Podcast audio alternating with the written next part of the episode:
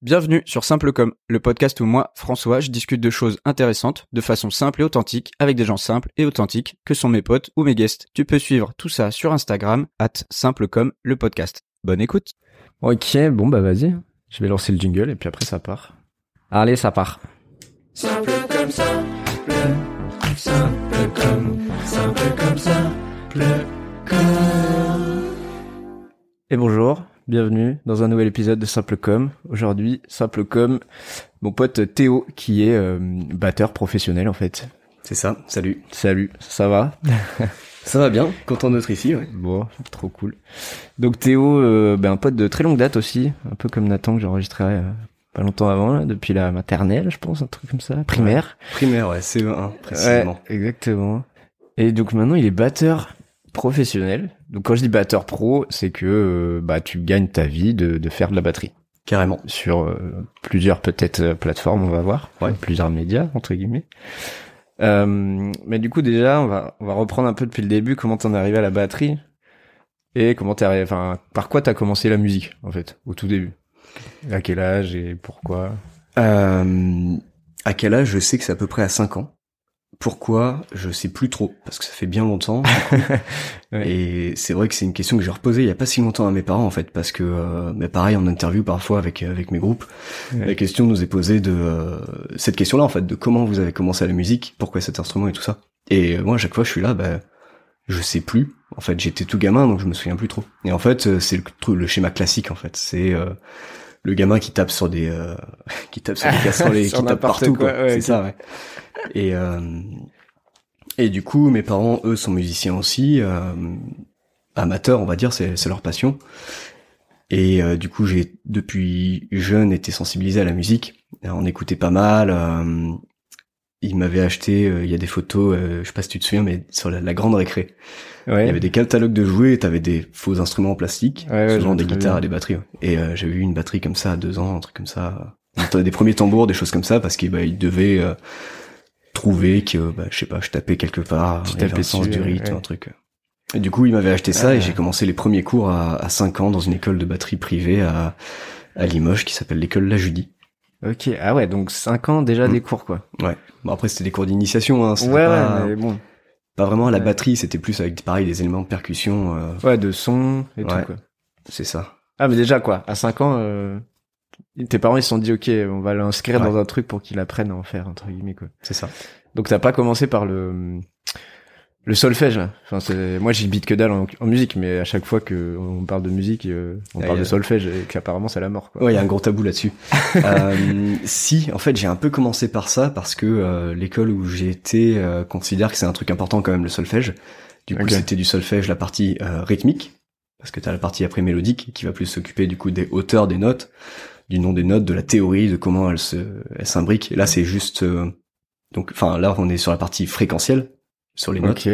Là, on est plutôt sur une sur la partie temporelle. C'est lié évidemment, mais ça va être comment les notes vont être réparties dans le temps en fait. La partie rythmique, D'accord. Euh, puisque en fait, quand tu joues de la batterie, t'as pas de notes, t'as pas le do ré mi fa sol la si do. T'as des hauteurs de son.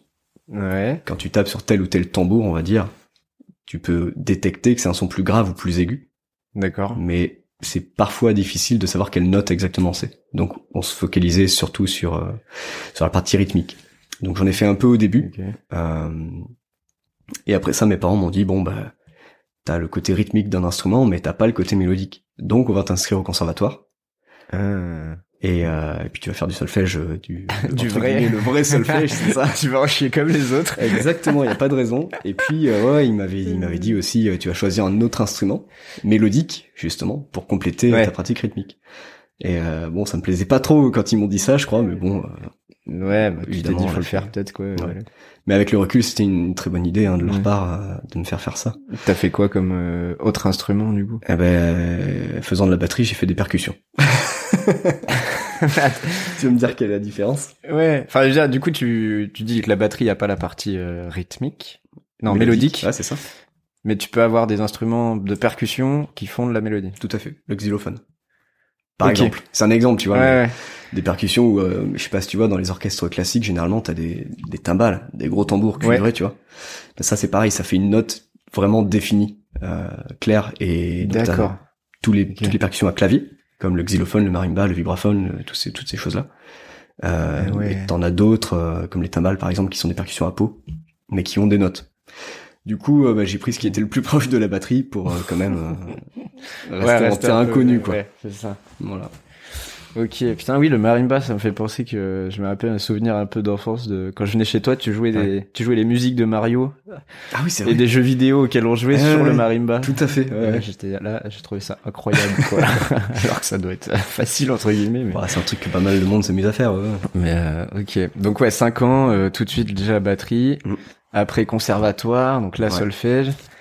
Et euh, à partir de quand t'as joué dans des des groupes ou euh, pas forcément tes groupes à toi, Mm. mais euh, je je sais pas le groupe du conservatoire ou autre chose quoi. Euh, bah, assez vite en fait parce que euh, ma première vraie expérience de groupe, on va dire, avec d'autres instruments, euh, je pense que ça devait être euh, à 12 ans, un truc comme ça. C'était pour le, le mariage d'une cousine en fait, où il y avait un, un groupe qui était là pour animer la soirée, donc ils jouaient du- des reprises en fait, des standards Ouais. connus. Et, euh, et du coup mes cousins, comme ils étaient musiciens, du coup des grands cousins, Ok. euh, Il y avait un guitariste, un bassiste euh, dedans. Il m'avait dit bah vas-y euh, si t'es chaud on se fait un- quelques reprises nous en fait qui sommes de la famille de la de la mariée quoi. Ah, Donc on avait fait euh, 4-5 morceaux euh, Where is my mind des, des Pixies entre autres euh, Holiday de Green Day de Green Day ce, ce genre de truc là. Ok. coup, euh, C'est rigolo. Voilà à 12 ans c'était la première fois où j'étais monté sur scène. Ok. Et, tu penses que c'est à à quel âge où vraiment tu t'es dit ok là euh, je je vais pouvoir euh, vraiment pas en faire mon métier parce que je pense que tu sais à 15 16 ans tu dis pas Mm. t'aimerais mais tu sais pas si ça va le faire mais tu t'es dit vas-y je vais me lancer à fond dedans quoi sachant que t'as quand même les études à côté Mm. et tout ça mais que t'as pris conscience que tu pouvais en faire euh, quelque chose de Euh, je pense que c'était pas ponctuel en fait comme prise de conscience. Ça s'est fait euh, sur petit le petit. moyen long terme. Ok. où euh, je sais que euh, même la batterie qui est aujourd'hui ma, ma passion en fait et j'en vis et la musique c'est mon truc quoi Mm. au début quand il fallait travailler euh, bon jusque jusque fin primaire j'étais pas trop trop trop dedans quoi. Et en fait au collège je pense qu'à l'adolescence quand tu te cherches un peu bah, j'ai trouvé une espèce de refuge en fait où j'y j'y passé pas mal de temps. Où tous les soirs même jusqu'au lycée en fait euh, je revenais les soirs et euh, dans le garage je jouais quoi. Ouais. euh, donc c'est venu progressivement et euh, j'ai eu des diplômes euh, à- autour du bac, avant un avant le bac pour la percussion classique et un après le bac pour la batterie, ok qui tour à tour, donc à 17 et 19 ans en gros, ouais tour à tour m'ont fait prendre un peu plus conscience du truc. ouais te dire euh, là c'est ça devient sérieux entre Ouais. guillemets quoi Ouais. ok Puis voilà, j'avais mes- mes premiers groupes euh, perso à côté qui commençaient à se développer un petit peu, un tout petit peu. Et euh, après le bac, donc j'ai fait des études scientifiques euh, pendant 3-4 ans. Et euh, bah, c'est ça qui m'a qui a achevé de me convaincre en fait, dire que bah ok c'était cool comme des études, mais comme études, mais euh, c'est pas exactement ce que je veux faire, je Mm. pense. Donc c'est Ouais. c'est ça qui a fini de, de me convaincre. te dire c'est bon maintenant les études j'arrête c'est ça, potentiellement je peux vivre de la batterie donc je me lance à fond dedans quoi Mm, carrément.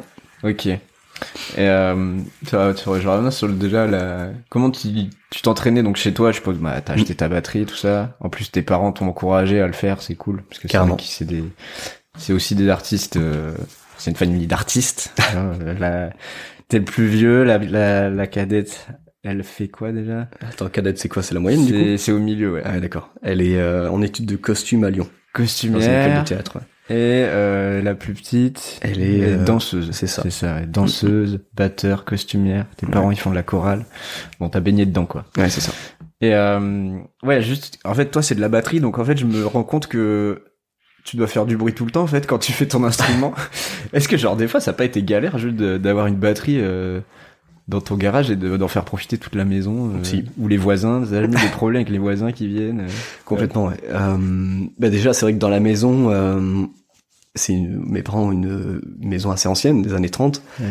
qui est pas forcément très bien isolée. Et Du coup, parfois, bah, enfin, entre le rez-de-chaussée et le premier étage, t'as que le plancher, quoi. Ouais. Euh, et c'est vrai qu'à l'époque, quand je jouais dans le garage, ça faisait un peu trembler toute la maison. Et euh, mon père, il, il s'en foutait un peu, mon père, mais ma mère qui a tendance à, à être euh, un peu plus sensible au bruit, on va dire, à Ouais, ouais. pas apprécier trop les sons forts ou agressifs. c'est vrai qu'elle aimait pas trop forcément. Il y avait des espèces de quotas qu'on instaurait pour essayer de parlementer. euh.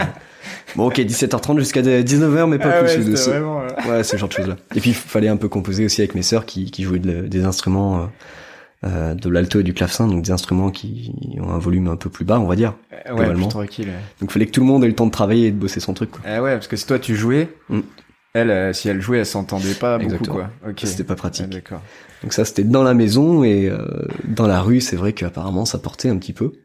Euh, Il y avait notamment ouais un, un, un- couple de, de papy et mamie en face, qui était pas papy et mamie vraiment à l'époque, mais de soixantenaires qui, qui aimaient pas trop ça. Et quand on répétait, c'est vrai, dans le garage euh, avec mon premier groupe, bah, ça arrivait que oui, ils se plaignent, ils viennent sonner pour. euh, Ah ouais, il Ouais, venait ouais. taper à la porte, euh, Ouais. alors que c'était genre en pleine après-midi. Ouais, bien sûr, on n'a jamais, euh, Ouais. tu vois, à 17 ans, on répétait pas jusqu'à 23 heures.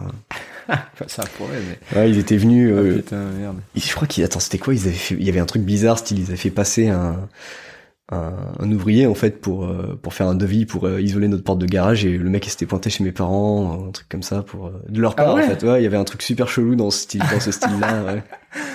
Ah d'accord, ah ouais, genre Ouais. tu reçois un gars chez toi et le gars il dit oui, bah moi je viens pour isoler la porte. ouais c'est monsieur Tu et madame pas machin qui m'ont dit. Ah ouais. ouais. Un truc un truc bizarre comme ça. Ok. Ouais, ouais. Ouais, je me, ouais, je me doute que ça doit être. Si t'as pas ton studio, t'as pas ton truc. euh. ouais c'est un peu chiant puis c'est vrai que pour toi aussi qui essaie de travailler c'est pas agréable non plus parce que dès que tu joues t'es pas concentré sur ton truc tu sais que tu fais chier des gens en fait Ouais, t'as cette petite pression de te dire merde, euh, est-ce que je les emmerde ouais euh, donc t'es pas à l'aise Puis t'as un peu le temps qui joue parce qu'après tu te dis merde, il y a maman qui va débarquer dans 5 minutes euh, pour me dire d'arrêter alors que j'ai pas fini mon morceau ça, et ouais. tout.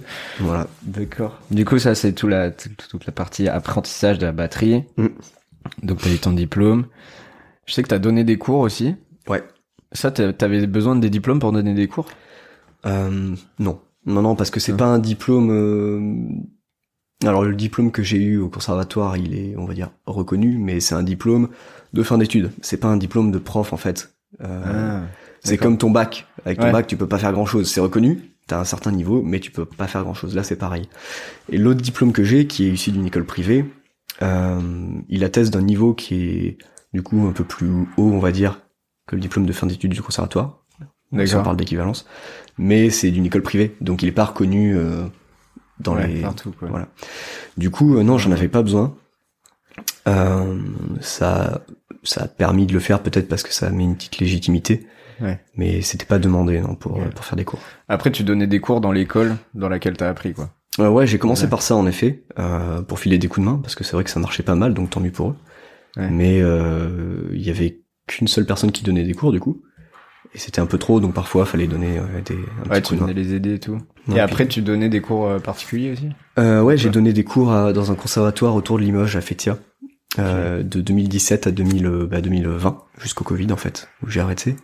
Ouais. Euh, du coup, j'avais oui, j'avais la classe de batterie en fait, euh, ça va de Fétia. Est-ce que tu, genre, tu te revoyais petit et tu te disais putain c'était moi avant ça? Et là je suis en train de, leur apprendre à faire de la batterie. euh.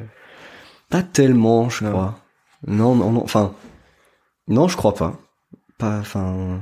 Ouais, tu te mettais pas, enfin, tu t'identifiais pas en disant euh, bon, euh, imagine t'es à leur place. euh, Si, forcément. quel prof j'aimerais avoir? Si, si. Bah Si. après, j'ai j'ai essayé de faire ce que ce que moi j'ai apprécié comme modèle de de Ouais, cours en fait, on va dire. Donc de faire un truc basé sur euh, en premier lieu sur la passion et essayer de transmettre un truc qui est cool et de dire que bah ouais jouer un instrument c'est cool ça doit pas être une purge Ouais. et, euh, et j'ai essayé de transmettre ça mais à part sur le fait de comment dire de me projeter dans l'enfant et de dire bah ouais ça en fait peut-être qu'il comprend pas parce qu'il a pas telle notion qui est très simple pour moi mais Oui. lui il a peut-être pas du coup il comprend peut-être pas le raisonnement qu'il y a derrière et ce qu'il faut faire mais donc j'ai essayé forcément de me mettre à leur place mais je me suis pas revu petit en fait Ouais, à leur place quoi D'accord. Ouais, je comprends. Ok. Et donc, on va revenir au début du- de la professionnalisation. Enfin, avant la professionnalisation, la première fois que t'as eu un groupe, est-ce que c'est le groupe au lycée que Complètement. je connais Ok. Ouais, classique. euh, Premier vrai, c'était celui-là, ouais. Ouais. Donc dès la seconde, Mm, de ouais, mémoire, ça. Exactement, bien joué. et c'était euh, Mama's Gun. Ouais, même avant ça, j'ai j'ai un peu honte de le dire, mais c'était Rockin' Chair, ça s'appelait. Ah oui, Ouais. exact. Putain. C'était Rocking Chair, ouais. exact. Ouais, ouais. Donc raconte un peu l'histoire de, de ce groupe. Bah du coup, ce qui est, ce qui est assez, ce qui est, ce qui est assez cool, c'est que un de mes deux groupes à l'heure actuelle, parce que j'en ai plus que deux, c'est la continuité et la suite logique de ce groupe-là en fait. Donc ça c'est assez cool. Euh, bah, Rockin' Chair, on l'avait formé euh, notamment avec Clément. Euh, Ouais. Tu t'en souviens peut-être qui euh, on s'était connu, je crois, au conservatoire parce qu'il jouait de la clarinette. Et euh, avec l'adolescence qui arrive, il a voulu, voulu se mettre à la guitare. Euh, et nos pères, on s'était croisés sur un concert. Et je sais plus, ouais, c'est le père de Clément qui m'avait dit, putain, mais Clément, il fait de la guitare, tu fais de la batterie, vous pourriez peut-être monter un groupe. Ah, Parce qu'on a- et ouais. les parents qui sont au-dessus des enfants pour dire eh, Entremetteurs, quoi. Ouais, c'est clair. Et il se trouve qu'avec Clément, on était tous les deux fans de Muse à cette époque-là. Donc, euh, donc ouais, on s'était bien trouvés, quoi. ouais, Et- cool. Tu te dis allez, on le fait quoi. Ouais, on essayait de jouer ce qu'on ce qu'on kiffe écouter, en fait. Donc, on avait commencé par ça. Et euh, Clément, il avait un très bon pote depuis euh, la primaire, je pense, Louis, Ouais. qui euh, qui jouait aussi de la guitare, en fait, qui s'était mis il y a pas longtemps à la guitare, euh, qu'on a pris aussi dans le groupe. On avait commencé à trois, pendant, donc guitare, guitare et batterie, pendant un petit moment, puis après on avait eu Cyril à la basse, notre tout premier bassiste. Mm. Donc voilà, on avait commencé comme ça, dans le garage, à faire euh, des reprises du coup de, de morceaux qu'on aimait bien. Ok, donc vous étiez quatre. Ouais. Et euh, votre première représentation, est-ce que c'était genre la semaine des arts? Bien sûr. C'est euh, une, je sais pas comment, c'est une semaine culturelle dans le lycée où euh, des gens peuvent jouer sur scène, euh, faire Ouais. euh, des instruments, un spectacle. euh, C'est ça, toute la semaine avec la journée déguisée, la, la journée fameuse, déguisée le, vendredi. Le vendredi, ouais. Donc tout le monde est déguisé. C'est un peu n'importe quoi dans le lycée, mais c'est drôle. Ouais, c'est cool. Donc c'était vraiment votre première euh, première Ouais. scène quoi. En tant que groupe, ouais, en tant que groupe et tout. Puis sur une scène, euh, une vraie scène qui avait un peu de gueule, avec, euh, avec des micros qui sonorisaient tous les instruments et Ouais. tout ça, quoi. Et un vrai public euh, Un vrai public, exactement. qui, est, qui est pas venu vous voir, mais en fait qui était content de vous voir parce que ça Ouais. fait toujours plaisir de voir des des copains sur scène. Quoi. ouais, c'est ça. Ok, donc ça c'était le début quoi, Rockin' Chair. Tout début, ouais. Et donc ça, ce groupe, tu l'as tu l'as gardé euh, jusqu'à la terminale? Comment ça s'est passé? Euh, ouais, jusqu'à... bah, alors, ouais, après la, après la terminale, il y a le bassiste qui est parti parce que grandes écoles et, et tout ça oblige. Donc, euh, on a eu un autre bassiste à partir de, de la, du post-bac. Euh, le groupe a continué à peu près jusqu'en 2014, donc ça fait 4 ans à peu près. Ouais. Et là, euh, j'ai voulu dire, bah, la musique, c'est de plus en, plus, plus en plus important pour nous, en fait. Hmm. Donc, est-ce qu'on, est-ce qu'on changerait pas de nom parce que Chair, ça craint un peu?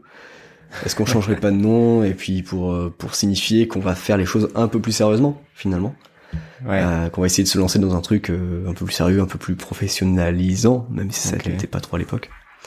Et donc, on a changé de nom pour Mama's Gun, Yes. euh, qui est un nom que maintenant, avec le recul, je trouve euh, craignos aussi.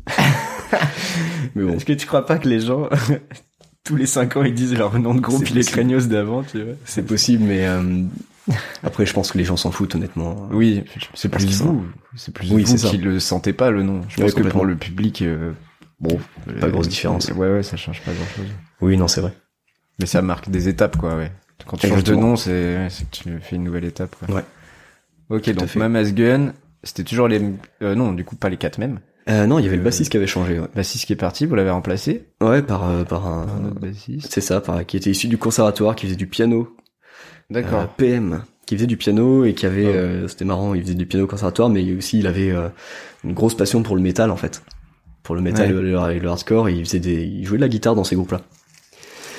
Et euh, bah, il avait, il avait des basses chez lui parce que son père était bassiste. Donc pareil, on l'a, on l'a pris dans le Ah, groupe euh, pris. à la basse. Pas d'audition, vous lui avez euh, ouvert la porte tout de suite. Ouais, et puis bon, à l'époque, euh, audition, ce serait un bien grand mot pour ce qu'on, pour ce qu'on faisait quand même. Ouais, vous étiez pas encore Même euh, actuellement. trop regardant euh, sur le niveau, quoi. Déjà, quelqu'un veut jouer avec vous, il sait Ouais. jouer, ça suffit, quoi. Oui, c'est ça. Et puis même, même actuellement, c'est vrai que bon, audition, c'est un peu formel comme terme, quoi. C'est un Oui. peu Non, mais je veux dire, ouais, ouais.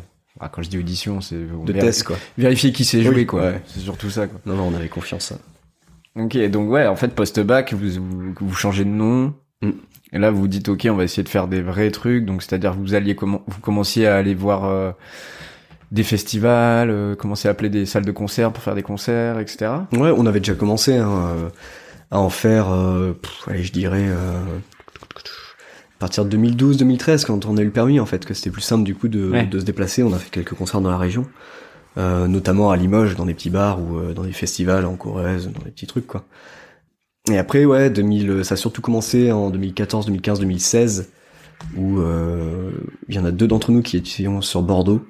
Ouais. Euh, et du coup, on avait joué un petit peu sur Bordeaux aussi. euh, on avait joué à Lost in Limoges en 2016, le festival Ouais. euh, qui avait duré que deux ans. La seule et l'une- Ah non, il y a eu deux éditions? Ouais, il y en avait une en Ouais. 2017, mais euh, putain, les pauvres, ils se sont pris euh, tempête, orage sur la gueule.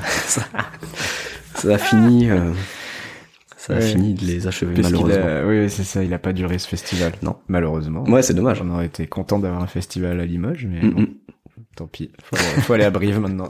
Ouais, c'est ça. Bon, il y a bien l'Urban Empire là qui s'est fait l'année dernière. euh, ouais, ça c'est cool. Ouais. C'est vrai. Euh, ok, ouais, donc Mama's Gun.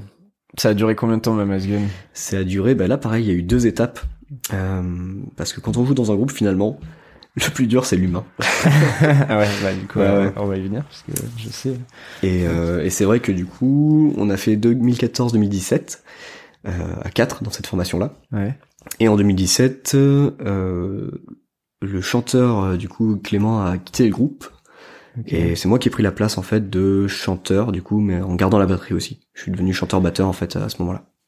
D'accord. Et t'as jamais pris de cours de chant? Euh, pff, non, un peu au conservatoire. Ouais. Euh, en chorale quoi, parce que c'était obligé, c'était obligatoire. Et puis après, j'avais fait les chœurs depuis le début euh, dans le groupe quoi. D'accord. Mm. Tu t'es dit, vas-y, je vais, je vais arriver à faire de la batterie et chanter en même temps, quoi. Voilà. Très fort. Et au pire, si je chante pas bien, c'est pas grave, les gens ils verront pas, ils verront, ils verront pas vu que je fais de la batterie en même Ouais, temps. Ça on tapera plus fort sur les, sur les instruments, quoi. Mais, euh, De l'esbrouf, quoi. Ouais. Et d'ailleurs, j'ai pas, j'ai, j'ai oublié de définir un peu le, si on parle de ça, mais euh, quel type de musique vous faites, quoi. Enfin, je sais plus. Comment vous le définiriez Euh, À l'époque, on, bah, quand on a commencé, c'était du rock euh, tout à fait classique, en fait. C'est les tubes de rock qu'on peut Ouais. entendre un peu partout. Quand on a changé de nom en 2014 à peu près, des influences un peu plus vintage, on va dire, plus euh, des années 60 et 70, un peu plus psychédéliques. Donc tout ce qui va être Led Zeppelin, Hendrix. Jusqu'en 2017, où euh, quand j'ai pris le chant, du coup, pour des questions de tessiture, je pouvais chanter un peu moins haut que ce que faisait Clément. On a, euh, on a cherché un moyen pour jouer une musique plus profonde. En fait, on a désaccordé les guitares, les cordes étaient plus graves pour donner un côté plus caverneux en fait à la musique. Et, euh, et ça, ça vient euh, d'un groupe qui s'appelle Black Sabbath, un groupe Ok. des années euh, fin 60 début 70. Euh, qui ils ont commencé à faire ça en premier en fait à désaccorder les cordes de leur guitare pour euh, c'est normalement c'est le mi la corde la plus grave d'un- d'une guitare D'accord. et eux, ils étaient jusqu'en ré, parfois en do, donc euh, une à deux notes en dessous.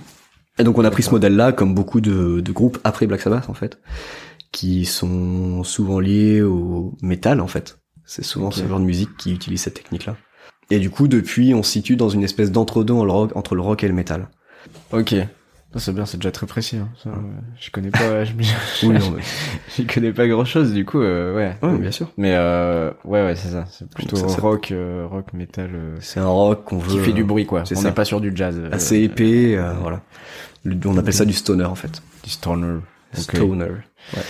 Et hum, à partir de quand, à partir de quand vous êtes mis à faire vos propres morceaux, en fait? Ben rapidement, rapidement Ah ouais. parce que euh, on a commencé en 2010 et je crois que 2011 on composait nos premiers morceaux. euh, Ah ouais? ouais, ouais. Ah ouais, très rapide. Ben, en fait, t'as envie, t'as vite envie, je trouve, Ouais. de de faire un truc qui te ressemble Ouais. et et ouais, de t'exprimer vraiment en fait, parce que faire des reprises c'est cool et sûrement que certaines personnes trouvent, enfin trouvent ce qu'il leur faut là-dedans, mais la création c'est quand même assez intéressant quoi. Donc ouais, on a vite commencé à faire ça. Euh, Et donc vous vous créez à à à quatre. Ouais, c'est ça. Alors comment ça se passe créer un morceau à quatre? Genre est-ce qu'il y en a un il dit euh, il, il donne une espèce de mélodie et après euh, tout le monde essaye de trouver sa mélodie de son instrument sur ça? Ouais, c'est ça. ça En gros, en gros, c'est ça. Après, euh, je suppose qu'il y a plein de méthodes différentes. Aujourd'hui, on est plus dans, dans ce qu'on fait dans un mode où il y en a un qui a une parole un peu prédominante sur les autres et qui va l'idée, euh, qui va donner la direction que doit avoir le morceau pour qu'il s'inscrive vraiment dans dans la patte artistique du groupe, on va dire. D'accord. À l'époque, on se préoccupait pas pas vraiment de tout ça, donc en fait, euh, le tout premier morceau qu'on avait composé, c'était euh, Clément, Mhm. qui est arrivé avec un, une- un truc de guitare en fait, une espèce de rythme, une mélodie comme tu dis, qui- qu'il avait trouvé. Il nous a montré ça et il avait fait putain regardez, j'ai trouvé ça, c'est cool non? Et du coup nous on était là ah ouais ouais c'est cool et tout. Ah, mais vas-y si je jouais ça dessous qu'est-ce que ça donne? Puis après tu testes ouais tu mets des briques euh, les unes par-dessus les autres et tu ah vois. ouais, ah, je vois trop ça- le truc de Putain, ça doit être... Ouais, j'avoue, ça doit être génial. Ça doit être un peu grisant de te dire, putain, on est en train de créer un truc qui existe pas, là. Complètement. Ah, c'est incroyable. Ouais. Et, vous, et après, les paroles venaient après? Ouais, ouais, ouais, dans ce qu'on a fait, euh, enfin dans ce que j'ai toujours fait, du coup, c'est vrai que les paroles viennent généralement après parce que, bah, parce que je suis batteur euh, et pas chanteur en fait. Donc Ouais, ouais. euh, priorité à la musique, on va dire, et ensuite on met les paroles. Euh, ça peut être un tort, je pense que euh, ça peut l'être parce que la plupart des gens écoutent le chant et pas la musique. Euh, c'est pour ça qu'aujourd'hui on essaie quand même de prêter une grosse Ah ouais. attention à ça, euh, aux paroles en fait, à comment c'est écrit et comment ça va sonner. C'est plutôt trois étapes. Il y a la musique, le chant qui arrive ensuite, et une espèce d'adaptation de la première étape musicale pour Ouais. que le chant, euh, pour que ça mette en valeur le chant en fait.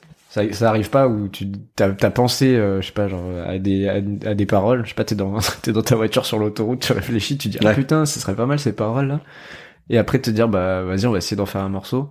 C'est rare, c'est plus dur de de faire dans ce sens-là peut-être? Euh, c'est plus dur pour moi, mais ça veut pas dire que c'est pour tout le monde. Et euh, Ouais. non, par contre, ce qui arrive, c'est que euh, que ouais, comme tu dis, tu euh, tu roules pour aller à un concert ou pour aller à une répétition, peu importe, et tu penses à des trucs ou t'écoutes une émission de radio et tu fais putain, ce sujet il est quand même bien intéressant. euh, J'essaierais bien de le décrire ou d'en parler sous tel angle précisément.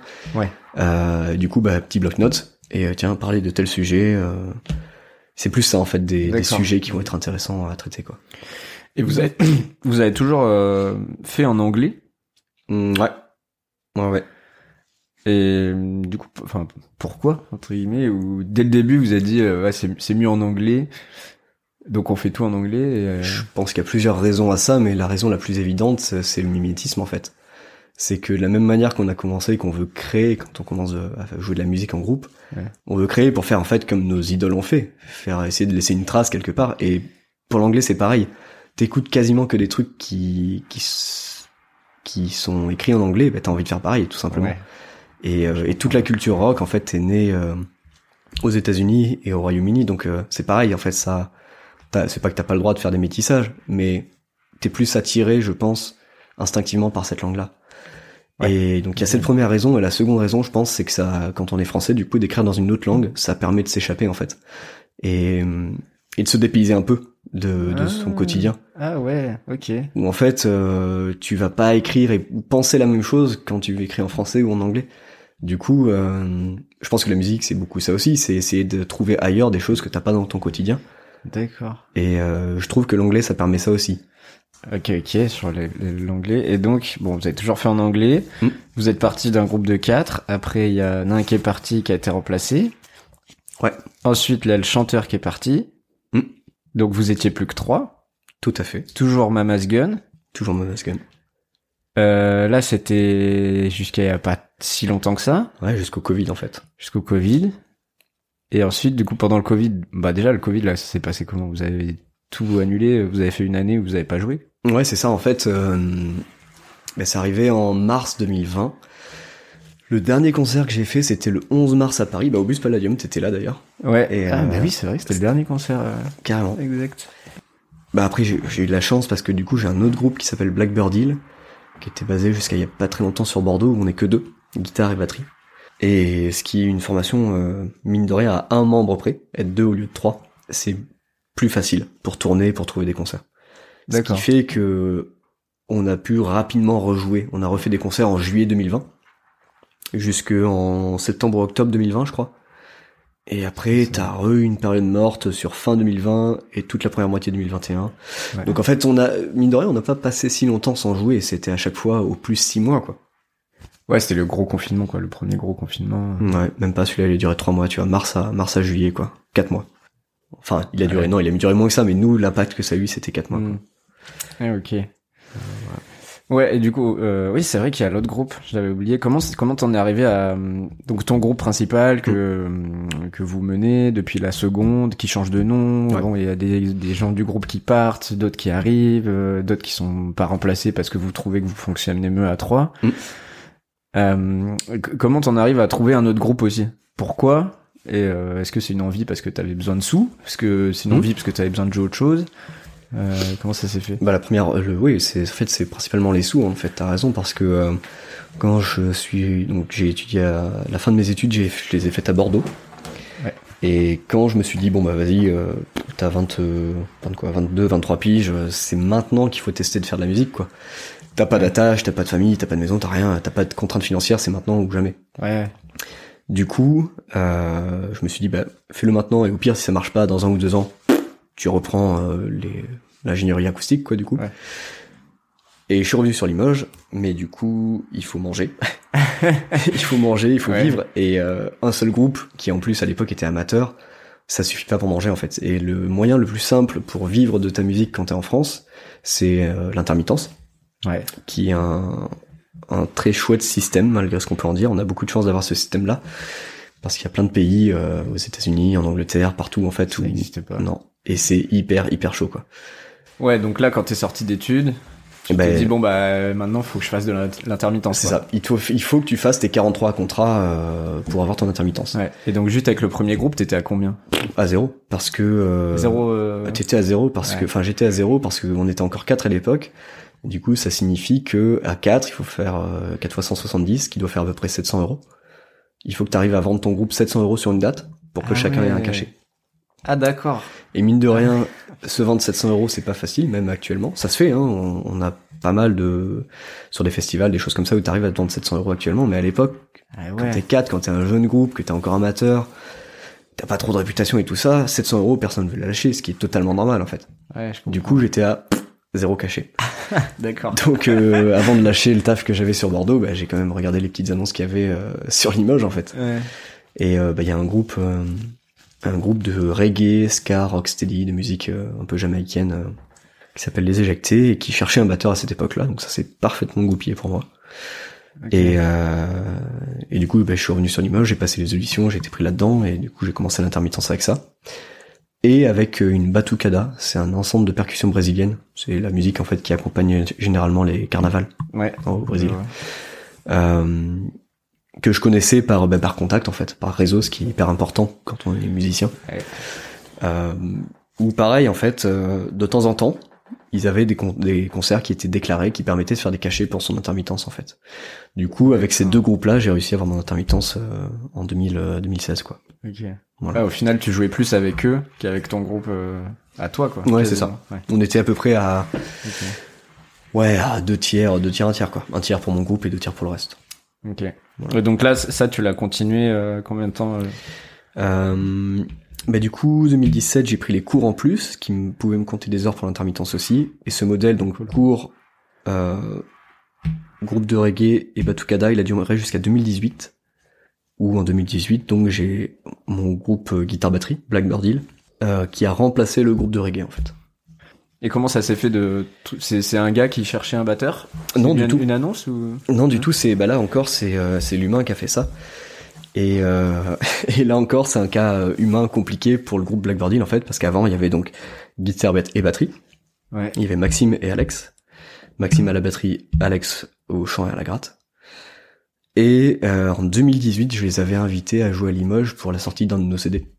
Et, euh, et il se trouve qu'ils étaient dans une passe assez difficile où le guitariste voulait se barrer, D'accord. ce qu'il a, ce qu'il a fait pas longtemps après le concert. Et du coup, le, le- batteur de l'époque, Maxime, m'a rappelé en disant euh, bon ben voilà, je suis un peu dans la mouise parce que je dois faire mon intermittence avec ce groupe, mais le guitariste se barre. Euh, moi, je suis bassiste à la base et je fais de la guitare, donc je vais reprendre la guitare de Blackbird Hill. Est-ce que tu veux venir jouer de la batterie avec moi dans Blackbird Hill? Du coup, voilà, en fait, j'ai, Ça s'est fait comme ça. Quoi. Ouais. comme c'est un style euh, plus proche de ce que je, que ce que je savais le mieux faire en fait, du rock du coup, Hmm. que les Éjectés qui étaient un groupe de, de reggae.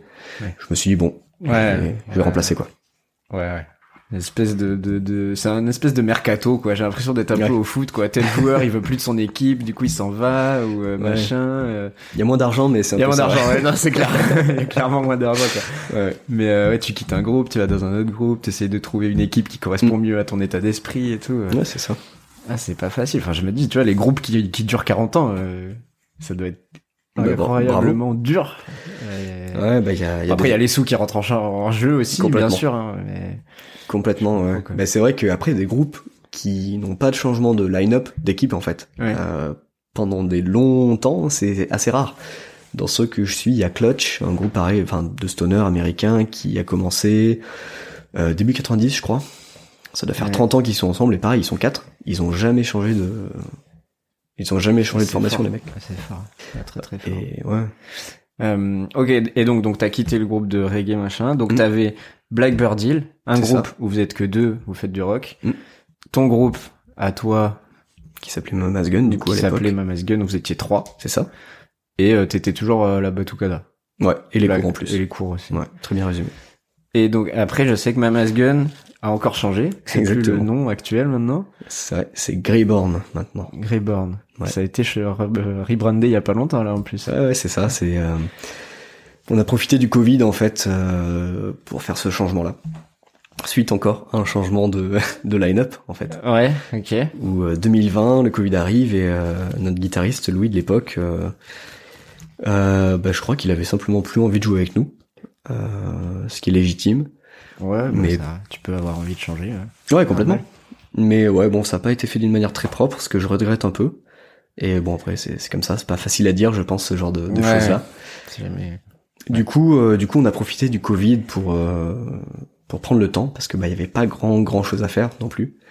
Quitte à galérer, on va pas se relancer tout de suite à trouver un guitariste et à pas trouver de concert parce que c'est le Covid. Ouais. On va prendre le temps de recomposer des nouveaux morceaux, de voir où on veut aller parce qu'il restait donc plus que le bassiste et moi. Euh, où on veut aller en termes de style Ouais. musical, où est-ce qu'on veut aller en termes d'ambition musicale. Prendre le temps de, de repenser un peu le projet en fait. Ouais, de remettre un petit peu à zéro, de se dire bon, on n'est plus Rocking Chair, on n'est plus Mama's Gun, on a changé quasiment toute l'équipe, il reste plus que toi quasiment Mhm. du début. C'est ça, Enfin, c'est ouais. sûr en fait, il y a plus que toi depuis la, depuis le premier concert. euh. Exactement. Euh, ok, ouais, je comprends. Donc toute rem- cette remise à zéro, et vous avez quand même recruté euh, quelqu'un? Ouais. Qui se trouve être euh, Maxime de Blackbird Hill en fait. D'accord, ok. Tout se Mmh. recoupe. Exactement. Où en fait, ben, euh, on a testé plusieurs guitaristes. euh, Ah, là vous avez fait des auditions. Là, on a fait des auditions, des vraies, des vraies Des vraies auditions, euh, avec. euh, du coup, on a envoyé des morceaux sans piste de guitare en fait, donc juste avec bat- batterie, basse et chant euh, sur la chanson. Ah, c'est comme ça que ça se passe. Bah, pff, nous, on a décidé de faire comme Ouais, ça ouais. parce qu'il y avait un guitariste qui était, donc il y avait Maxime qui était à Bordeaux. Euh, il y avait un guitariste qui était à Nevers. euh, il y en avait un qui était entre Toulouse et Cognac. Enfin, c'était, il y en avait un qui était à Paris. Donc c'était un peu galère en fait Oui, oui, je comprends. ouais. pour des auditions. Donc au- plutôt que faire déplacer les gens, Hmm. avec des, en plus on peut pas défrayer les gens. Donc on a dit, bah, vous savez quoi, on vous envoie des, des pistes sans guitare. Vous enregistrez votre partie de guitare sur nos chansons. Et puis, et puis voilà, on voit quoi. Ah, c'est incroyable, d'accord. Et il y, a une- il y a une plateforme de, il y a un espèce de pôle emploi des, des, des musiciens qui cherchent des groupes. Ouais, ouais, ouais, t'as, t'as Ouais. plusieurs. euh, alors c'est pas dédié à ça uniquement, c'est des sites. euh, Il y a notamment, euh, bon, t'as le Bon Coin. Euh, Ah ouais? Ouais, t'as des annonces d'emploi sur le Bon Coin. Après en musique, je c'est sais incroyable. pas trop. Euh, en musique, c'est surtout Audiofanzine et Zikinf. C'est des plateformes qui qui mélangent donc des annonces de musiciens, des annonces de matos à vendre, Ouais. des recherches de matos, qui du, du- de la critique, de l'avis sur du matos, ce genre de D'accord. choses-là. Mais c'est pas là qu'on les a trouvés, c'était euh, réseau uniquement. Ouais. Et voilà, du coup, euh, début 2021, on a on a testé avec Maxime en en répète. Ok. Euh, et ça s'est très bien passé. Donc euh, depuis, on a décidé qu'on s'appellerait Greyborn et on a lancé le groupe en, en septembre 2021. C'est tout récent, Eh oui, c'est tout neuf. Ouais. Allez voir ça, abonnez-vous, écoutez. carrément. Ok, donc là, maintenant, actuellement, tu es euh, dans deux groupes. T'as toujours euh, Blackbird Hill avec Maxime uniquement, Exactement. plus euh, Greyborn avec Maxime et j'ai oublié son Guillaume prénom. le bassiste. Guillaume. Ouais. Mais que vous n'appelez jamais Guillaume, du coup, c'est pas ça. que- Guillaume Barou, on l'appelle Guy Bar. Guy Ballard, voilà. Et donc t'as t'as ces- t'as que ces deux trucs? Ouais. Et Voilà. du coup, maintenant, actuellement, ça te suffit à vivre de de la batterie et de ton C'est ça. de ta passion, quoi. En temps normal, ça devrait. Ah, ouais, c'est toujours compliqué, euh, Covid, euh, les Ouais, ouais. jauges, les trucs comme ça. C'est toujours compliqué parce que, euh, bah, en fait, je suis passé donc en 2020 de trois groupes et des cours, Ouais. où tout ça, ça me faisait des heures pour l'intermittence, à euh, deux groupes Ouais. et plus de cours. Et t'as plus de cours, ouais. Parce qu'il y a un groupe, donc la Batucada, qui s'est arrêté. euh, D'accord. par manque de membres et par souci de santé du, du chef. Et euh, les cours, en fait, j'ai décidé d'arrêter au moment du Covid, ce qui était euh, stratégiquement pas très intéressant pour moi. je dois avouer que bon, Eh, comme je faisais, comme je fais plus de concerts, si je faisais plus de cours aussi. ben voilà, c'est parfait, bonne idée. Non, non, mais euh, c'était pas très, intellig- très intelligent stratégiquement, mais je suis content d'avoir fait ce choix parce que euh, bah, ça me convenait plus. En fait, je voulais avoir plus de temps pour moi, pour Ouais. bosser, pour pour tout ça, quoi. Bah écoute, euh, je te souhaite de faire ton intermittence avec deux groupes quand même. hein. Bah merci, ouais. Non, mais c'est bon, c'est compliqué actuellement parce que même si le Covid est un peu en recul et que les les jauges sont revenus à la normale, bah du coup t'as deux ans d'embouteillage, qui est, t'as deux ans de groupes qui étaient censés être programmés, qui ne l'ont pas été et qui maintenant doivent l'être. Ouais, doit être reprogrammé. et tout. Donc là, euh, on trouve des dates, mais c'est compliqué. Ouais, je comprends. Bon, et du coup, pour finir, euh, on va faire une petite sélection euh, un peu anecdote, parce Ouais. que je pense que t'en as pas mal depuis la seconde que tu fais des concerts, euh, que ce soit dans les lycées, dans, euh, dans je ne sais où. Ouais. Si t'as des petites anecdotes. Bah déjà, par exemple, c'est quoi les lieux les plus improbables où vous ayez joué, quoi? En vrai, euh... Ou des grosses galères, quoi, genre un concert qui se passe pas bien. euh. ouais, alors ça, ouais, il y en a eu. Il y en a eu. euh, je crois que celui que je, qui me vient le plus, le plus vite à l'esprit quand on parle de, de concert qui nous a pas plu, c'était un concert à Lyon. Au, Ok. au Farmer, un bar concert euh, assez spécialisé dans Ça le rock. balance des noms, ça y est. Ah non, mais c'est pas du tout euh, Ah, par rapport à eux, hein. Ok, non, non, non, non, non. C'était un, une suite d'événements euh, Ah. La loi des séries, fortuits, quoi. je sais pas si c'est bien dans ce contexte, mais ouais. Euh, Il y avait trois groupes ce soir-là. On arrive au Farmer, donc c'était sur les, c'est sur les pentes de la Croix-Rousse. Euh, bon, pour faire vite, déjà, on n'était pas très à l'aise parce qu'il y avait eu des dégâts des eaux au niveau du plafond, donc des, des plafonds percés, des soucis d'isolation par rapport aux voisins, donc on, pou- je Wow. pouvais pas jouer avec ma batterie, euh, ce avec quoi j'étais pas très à l'aise, et je pouvais pas jouer où je voulais sur la scène par rapport à mes, mes potes, du coup. Ouais. Donc c'était pas très cool. Mais tu jouais quoi? Enfin, la batterie de... Une batterie le, qui était sur place, en fait, Et qui faisait moins de bruit? Qui faisait moins de bruit, du bruit différent, on va dire. D'accord. Du coup, on arrive. On était le dernier groupe arrivé parce que généralement, euh, le groupe qui ouvre la soirée est le dernier à faire ses balances, ses réglages en fait de son. Parce que ça évite du coup, si tu termines l'après-midi avec tes réglages et que tu commences la soirée avec ton concert, t'as pas à désinstaller le matos Oui. entre temps. ok, ouais, je comprends. Donc euh, on ouvrait la soirée, donc on est arrivé en dernier. Euh, on voit que le catering était prêt. Le catering c'est le repas en fait. Ouais. Euh, le catering est prêt, on fait nos balances, euh, tout se passe euh, au mieux par rapport à la situation. On descend de scène et le mec avait rangé le catering. Donc on était là, ben ouais, mais nous on a fait 5 heures de route, on voudrait bien manger quoi. Ouais. Donc ça râle, euh, il ressort le truc, bon. Euh, la soirée arrive, on fait le concert, on fait un mauvais concert. Ah, Donc merde. quand ça se passe, euh, c'est pas grave. Hein. Il y en a, Ouais. il y en a même euh, les plus grands groupes font des mauvais concerts, Ouais. je pense. Euh, C'est quoi que t'appelles un mauvais concert? C'est c'est vous le groupe Mhm. qui arrivez pas à vous accorder sur certains morceaux? Oui, c'est ça. En fait, c'est- pas tant que euh, tu t'arrêtes pas en plein morceau, tu vois. C'est pas Non, des c'est pas des trucs flag, on va dire. Mais euh, tu trouves que t'as mal exécuté telle ou telle partie. Euh, tu trouves que telle chanson qui est généralement bien reçue par le public n'a pas été bien reçue. Tu trouves que le son que toi t'avais sur son, sur le plateau n'était pas bon. D'accord. Et du coup, tu tu mentalises tout ça et tu fais putain, le public il doit passer un moment de merde quoi. Ouais. Et bon, c'est jamais très grave, mais c'est jamais très agréable quand t'es Ouais, sur scène. sûr, ouais. Du coup, mauvais concert. Euh, donc mood de merde après après le après le pour la soirée. Ouais, je vais te mentir la gueule un peu. C'est ça. On attend que les trois, que les deux autres groupes finissent euh, pour ranger le matos. Donc minuit, minuit et demi, une heure, un truc comme ça. Euh, on range le matos, on remet tout dans le camion. Et là, on va voir le patron. On lui dit bon, du coup, euh, pour dormir, euh, c'est où? Comment ça se passe quoi? Ouais. Du coup, il nous regarde, il fait mais pour dormir, euh, comment ça pour dormir? Bah, on devait dormir dans l'appart au-dessus du bar, non? Il fait bah non, c'est les autres groupes qui l'ont. Et du coup, il y avait une méprise en fait au niveau de. D'accord. Et du coup, bah, on était à Lyon et là, euh, pas de, pas de solution pour dormir, quoi. Donc, euh, le lendemain, on joue à 3, 4 heures de route. Donc, euh, on se dit, bon, bah, on a chargé le matos, le camion est prêt, euh, pff, tant pis, hein, c'est tourné, on y va, quoi. Donc, euh, on va à 3. On fait une ou deux heures de route, à 3-4 heures du matin, on s'arrête dormir sur une aire d'autoroute, je me gare à côté d'une haie. Rock'n'roll life, quoi. Oui, oui, on n'était pas bourré. ça, ça change tout. Heureusement, j'espère que vous étiez sur la route. Bah, c'est le fameux, la fameuse citation pour faire, pour que ça soit rock'n'roll, euh, Ah, c'est... Euh... je sais plus comment il s'appelle. Putain, oui. Picole pas! Attends, je vais la retrouver. Continue de l'histoire, je vais la retrouver. Et ouais, du coup, bah, on se gare, euh, on se gare à l'arrache, on commence à dormir. Il y a un, un toit dépliant en fait sur le camion qui permettait de, de dormir en haut. Donc moi, je suis devant, en travers dans la banquette. Il y en a un qui est derrière, en travers sur la banquette, et un qui est en haut. Du coup, bon bah t'as passé une soirée de merde, t'as fait déjà 10 heures de route dans la dans la dans la Ah ouais, journée, t'as chargé déchargé le matos quatre fois, t'as fait un concert de merde, t'as à moitié bouffé, t'es- pff, bon c'est nul. Ouais. T'es pas content d'être là. tu te dis bon je vais dormir, ça va être cool. On éteint toutes les lumières, silence, et là t'as le truc qui fait. C'est mal fait, mais c'est un moustique. Ah ouais, d'accord. Putain. Un premier moustique, deux premiers moustiques, moustiques partout. Et en fait, euh, pff, on a fini la nuit à se taper dessus. euh. à pas dormir. Et du coup, je me dis bon, euh, au petit jour, je me dis on peut pas rester là, tu vois, ça fait trop chier. On finit d'arriver à 3 et on dormira à 3. Je repars et en fait, je vois que je m'étais garé derrière une haie, derrière, la, derrière laquelle il y avait une station d'épuration. Ah, ouais. Du coup, euh, chiant.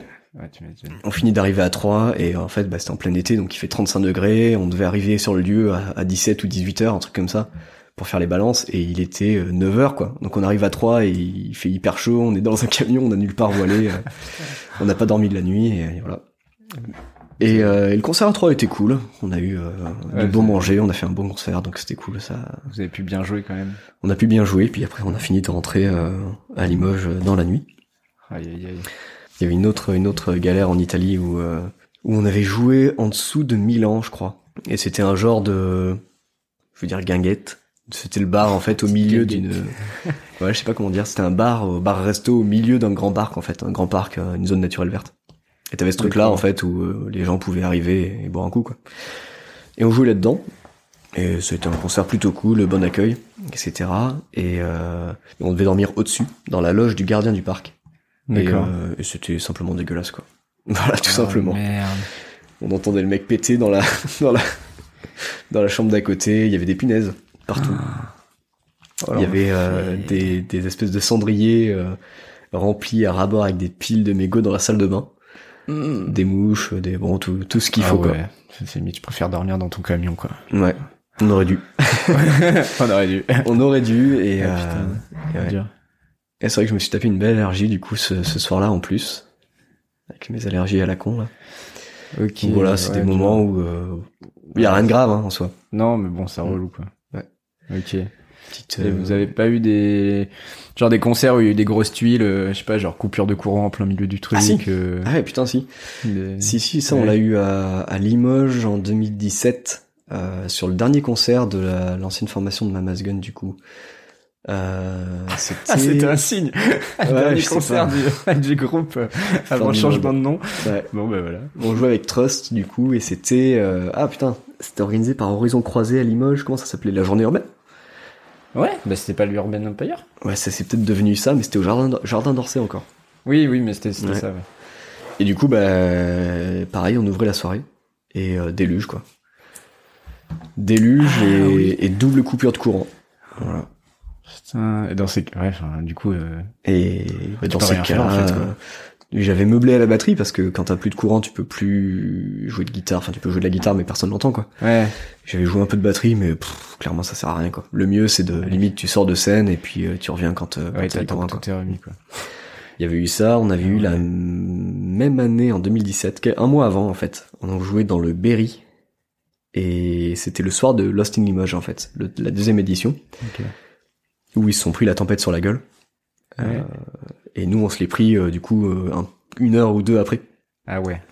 Le temps qu'elle monte quoi. un peu Ouais. au nord. Et, et ça c'était vraiment un bon souvenir parce que autant ça avait été galère, on avait dû aider l'équipe à, à enlever les, euh, les tentes et les pains de enfin, toutes les toutes les, les pains de fonte en fait, les trucs lourds qui tiennent les tentes. Hum, ouais. On avait dû en ajouter ou enlever certaines tentes pour aider parce que on voyait, tu voyais le truc qui arrivait avec les arbres qui bougeaient au loin. Tu te dis, Ah ouais, tu, sens, tu, tu sentais le, le drame euh, qui s'approche quoi. Il y avait une Ah grande toile d'ailleurs au-dessus de la, au-dessus de la fosse. T'avais la scène et et là où il y avait le public, c'était abrité par une espèce de grande toile blanche sur un arceau euh, métallique. Et celle-là, elle avait été arrachée euh, pendant la tempête. Et en fait, l'équipe euh, locale avait avait eu la foi parce que quand c'était passé, la tempête, elle est passée sur nous. Et juste après, ils ont fait bon, ça a l'air clean, vas-y, on reprend quoi. Et du coup, on est Ah, monté sur scène à ce moment-là. Et face à nous, à, à l'ouest, en fait, t'avais la lumière du, du soleil couchant qui qui est qui était là et euh, l'orage était de ce côté-là aussi. Donc on avait une espèce de de rouge de soleil couchant Ah ouais. avec des éclairs et le violet de l'orage. Donc ça faisait une espèce de, de fin du monde, Stranger Things. euh, Ouais. Et les gens ont été euh, mortels ce soir-là, quoi. C'était, euh, je sais pas, c'était des loups-garous, quoi. Ils étaient, euh, ils étaient déchaînés. C'était. Ouais, j'ai senti qu'ils avaient, ouais, ils avaient envie de, de- d'extérioriser après le, le truc, quoi. Ils se sont dit, c'est bon. Ouais, c'était Là, on vraiment peut un, profiter, quoi. un moment assez spécial. Puis après, c'est vrai qu'on a eu quoi? On a, eu de la bagarre dans un dans un pub à Rennes, Ah ouais? au Tiana, ouais, ouais. Pendant que vous jouiez, les gens, ils Ouais. se tapaient dessus? Alors, un mec tapé sur d'autres gens, ouais. Ah ouais. un mec, un mec bourré, quoi, qui, Ouais. euh, Putain. Qui Vous se faites quoi plutôt. vous, vous jouez en regardant, euh, en se disant bon. ok, Non, non, on s'est arrêté. En Ouais, fait, euh, c'était au milieu de, au milieu du public, donc t'as, t'en as Ah deux oui, qui se ouais, sont ouais. rués entre guillemets sur lui pour l'arrêter. Et, le patron est venu choper par le colbar pour euh, pour le foutre dehors. Oh, Quoi. putain, l'ambiance quoi. Bon, ben on va reprendre nous, hein, euh, Ouais, comme si ça. de rien n'était quoi. Mais c'est, c'est cool vraiment tous ces trucs imprévus là parce que du coup, euh, il y a un événement qui est négatif. Et le public, ça le met aussi mal à l'aise que nous, en fait. Ça Ouais. met mal à l'aise tout le monde. Du coup, quand ça reprend, et quand il y a un nouveau souffle derrière, bah, tout le monde est encore plus à fond, quoi. Donc ça fait Ah ouais. vraiment encore un très bon concert. Honnêtement, c'est cool. Il y a, il y a toutes ces petites choses-là, tous ces petits imprévus. Il y a euh, la case de corde en plein milieu d'un morceau. Il y a la case de, de caisse claire. J'avais cassé des caisses claires. euh, Ah putain. Et du coup, tu fais quand tu casses une corde ou une caisse claire, euh, tu tu fais la suite du concert euh, sans ou... Bah la corde c'est facile parce que tu, tu mets euh, deux minutes pour la remplacer. Ouais. La caisse claire, euh, ça dépend ce que tu casses sur la caisse claire. Là en l'occurrence c'était euh, carrément la peau qui était euh, qui était pétée. Ah, tu peux pas la remplacer. euh. Tu peux la changer si. Euh. Là en l'occurrence on a demandé à un groupe qui était avec nous ce soir-là de nous prêter une caisse claire. Ouais, c'est vrai. quoi. Il y a d'autres groupes souvent en plus qui Ouais. peuvent vous dépanner. Quoi. Bon après si t'es un musicien sérieux t'as du spare quoi, t'as du t'as du matériel Ouais. de rechange. C'est censé prévoir euh, Ouais, c'est quand même ça. au cas où quoi. Donc voilà, Ok. plein de petits imprévus mais drôle. Et euh, est-ce que jouer dans des groupes, ça aide à pécho des, des groupies? Ça dépend qui on est je pense. Moi Ouais, ça euh, dépend, ouais. pff, moi je suis bien comme je suis avec euh, avec ma copine donc c'est pas du tout le c'est pas du tout le Oui, non, bien sûr. mais Depuis euh, le temps que vous jouez, euh, t'as pas toujours été avec ta copine. Non, non, c'est vrai. Peut-être qu'avant, euh, Mais euh, non, après, je suis cette légende, quoi. De- plutôt... Peut-être que oui, pour certains, c'est même sans aucun doute. Moi, personnellement, euh, je suis plutôt euh, timide ou euh, introverti. Ouais. Oui, d'ailleurs, c'est assez drôle ça. euh, J'invite les gens à aller voir des extraits de concerts où où vraiment, genre, moi, je pense que les premières fois où je t'ai vu en concert, surtout quand tu chantes et que tu fais de la batterie, j'étais euh, pas choqué, mais genre, je dis, waouh, c'est impressionnant la différence entre genre euh, Théo dans la vie qui est ouais, qui est quand même un peu timide, qui Ouais. fait pas de vagues, tu vois, genre assez tranquille, qui va pas gueuler partout, Mm. etc. Et euh, le truc du concert où des fois t'as l'impression t'es un peu en transe quoi, genre tu Ah, transpires, tu tapes partout, tu enfin tu tapes partout. c'est Ouais, pas péjoratif quoi, mais Non, genre mais vraiment tu on peut le dire. tu tapes très vite, euh, tu tapes fort, euh, tu gesticules beaucoup, Mm. tu chantes euh, bah, du, du chant assez euh, bah, rock et tout, qui est Mm. engageant. euh, et enfin, c'est vraiment le jour et la nuit, quoi. Ah, c'est cool, merci. Tu sens une espèce de transformation, genre quand tu commences à faire les premières notes, tu changes un peu de, Ouais. tu changes pas de personnalité, mais tu te dis ok là je rentre dans un truc, C'est ça. un peu comme un sportif qui rentre dans un match ou un truc comme ça, et que ça je pense change que c'est exactement la même chose. Ouais. Ouais, ouais. Impressionnant. Ouais. Ouais, cool. Merci. Non, mais vraiment. Mais oui, la scène, c'est la musique, c'est un moyen de, comme le sport, hein, d'extérioriser des choses que tu que t'as pas envie ou que tu te sens pas d'extérioriser en société, Ouais. quoi, simplement. Ok. Bon, on va finir par. Euh... Si avant, la... avant les questions de recommandation, Ouais. enfin si ça veut en faire partie, genre tu recommanderais quel groupe toi? Ou un peu tes Euh, idoles, tu vois? C'est compliqué en ce moment dans les découvertes. Je suis pas mal dans dans un groupe qui s'appelle, euh, je sais pas comment on le prononce parce que c'est un groupe norvégien.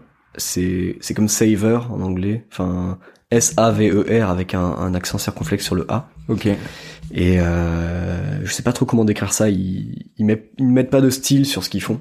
D'accord. Euh, mais c'est c'est du métal entre du post euh, du post métal et du doom, on va dire.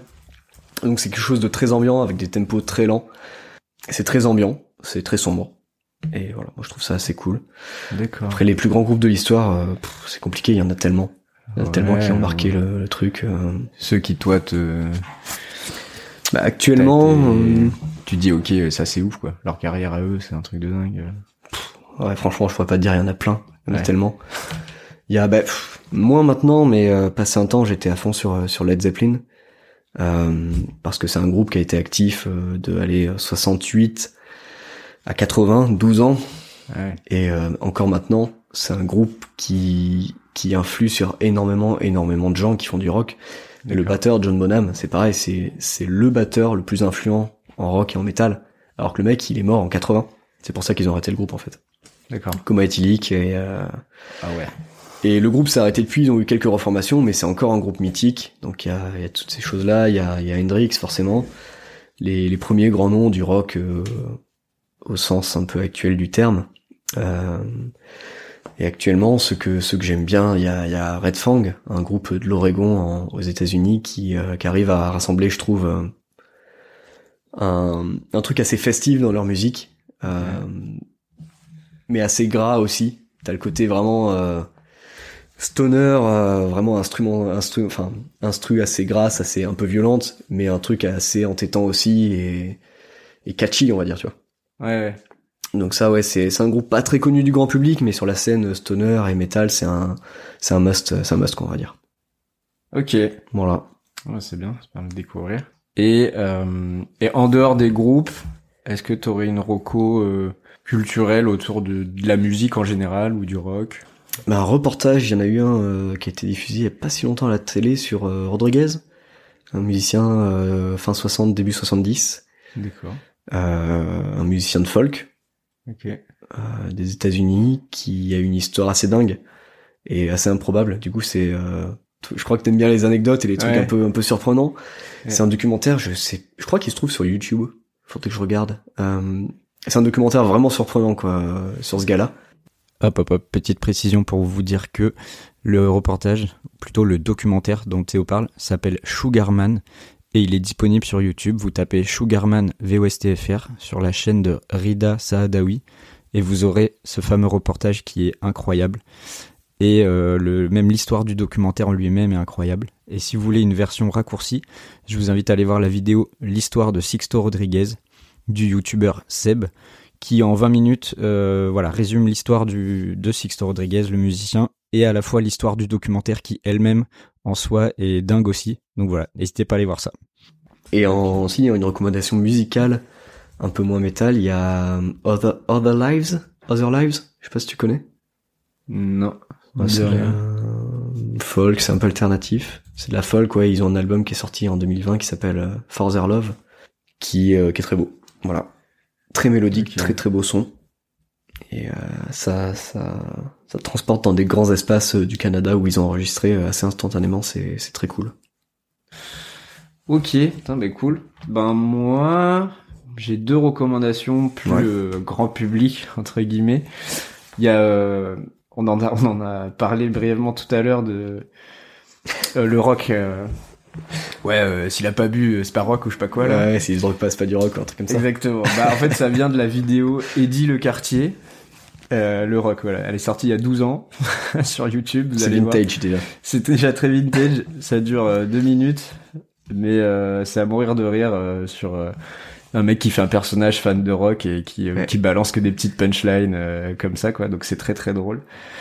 Et euh, et un autre truc, le bouquin de de Thomas VDB, Ah oui. ouais. qui est bah qui est un gros fan de rock et euh, qui a écrit le bouquin euh, Comedian Rhapsody qui revient sur ses années de journaliste rock où il allait euh, faire des interviews avec des grands groupes de rock etc Cool.